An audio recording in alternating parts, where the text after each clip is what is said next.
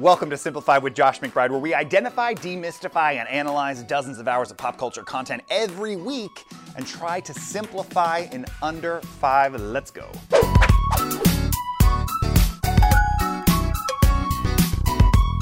Was your New Year's resolution to cook more at home? Well, lucky for you, we're currently in a pandemic that has closed our favorite restaurants, making you the lucky son of a bitch who has the time to sweat over the kitchen stove. Sloppy Joes. And if you're wondering where to begin, X out of the Grubhub app and listen up. If you hang up, I will kill you. If you're really a newbie to cooking, Wake up, you donut! then start with the basics. First, you need tools. Fist bump like this, Louie! No, we're not talking about those tools. We're talking pots, pans, and a good set of knives. Since most stores are closed right now, anything can be found and ordered online.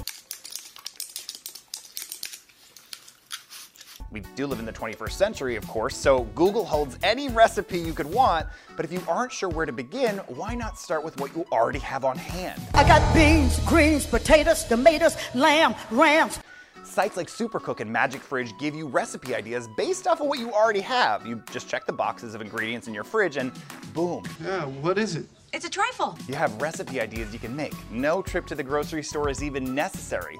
Plus, you'll save money for wine, which we all know is the real necessity of this quarantine. Hello.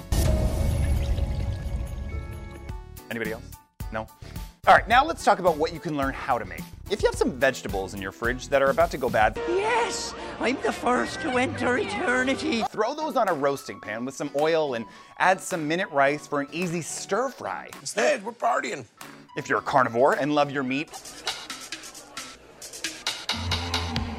pick up some chicken breast from the store, take it out of the package, pound it out with something hard.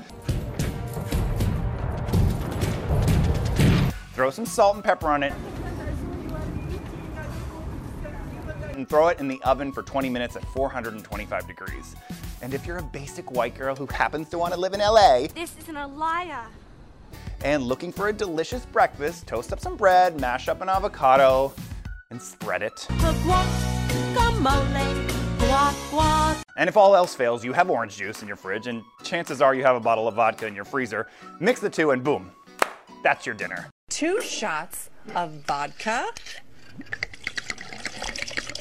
Thanks for watching Simplified with Josh McBride. Follow us at Simplified with Josh McBride for all new episodes and updates on social media platforms.